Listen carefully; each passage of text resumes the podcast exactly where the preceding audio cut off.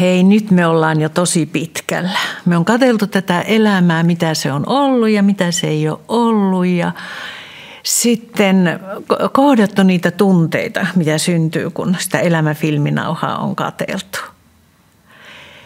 Ja nyt meidän eteen heitetään kysymys, että tahdoksa päästä eteenpäin? Ai outo kysymys.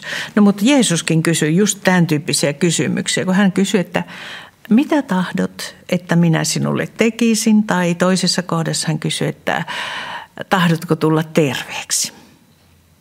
Niin me ollaan ikään kuin tienhaarassa.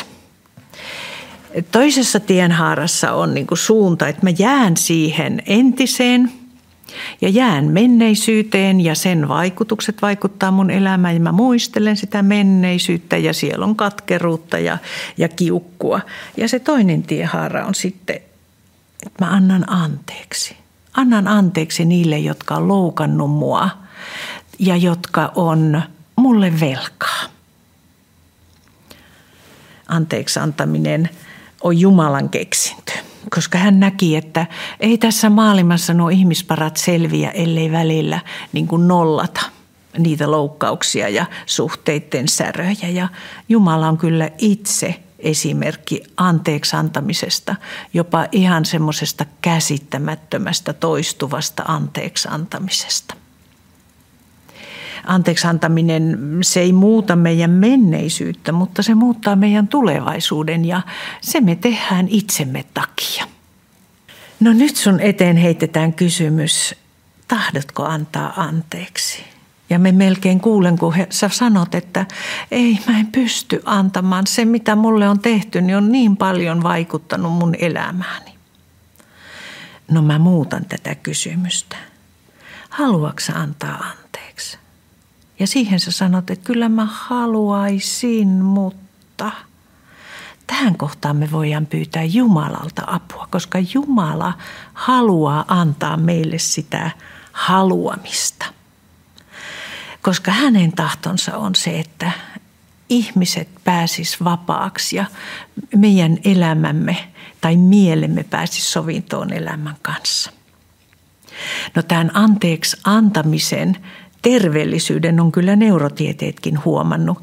Viimeaikaisessa tutkimuksessa todetaan, että ne, jotka antaa anteeksi, niin ne voivat paremmin fyysisesti, henkisesti. He on toiveikkaampia, tyytyväisempiä ja he, heidän esimerkiksi ihmissuhteetkin on parempia. Mutta sellaiset ihmiset, jotka ei anna anteeksi niin, ja jotka vatvoo niissä menneissä vääryyksissä, niin heidän Äh, aivoissansa tämä tietojen käsittelyyn tarvittava energia ei pääse virtaamaan. Ja jopa kolmikertainen sydänkuolemien riski on ihmisillä, jotka elää katkeruudessa. Anteeksantamattomuus on sellainen, että se hallitsee meidän elämää. Se vie yöunet, se säätelee meidän elintoimintoja, hallitsee meidän ajatuksia, vie aikaa – vaikuttaa meidän terveyteen ja voi johduttaa vielä sitä ennenaikaista kuolemaakin.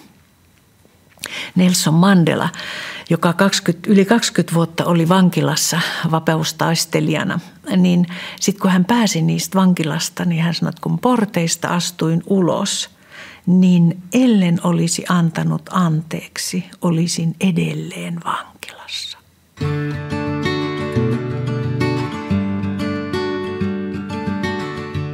Älä nyt kuitenkaan hätäny, jos sulla ei ole tämmöisiä anteeksi antavan mielen tunteita.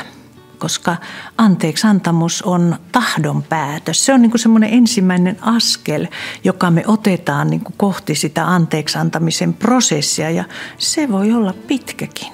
Joissakin vaikeissa asioissa se on todella pitkä. Ja sen takia mä jätänkin sut nyt ihan rauhassa – miettimään tätä kysymystä, tahdonko antaa anteeksi ja pyytelemään Jumalalta siihen voimia ja halua. Ja tämä on kuitenkin semmoinen rukous, jonka Jumala kuulee.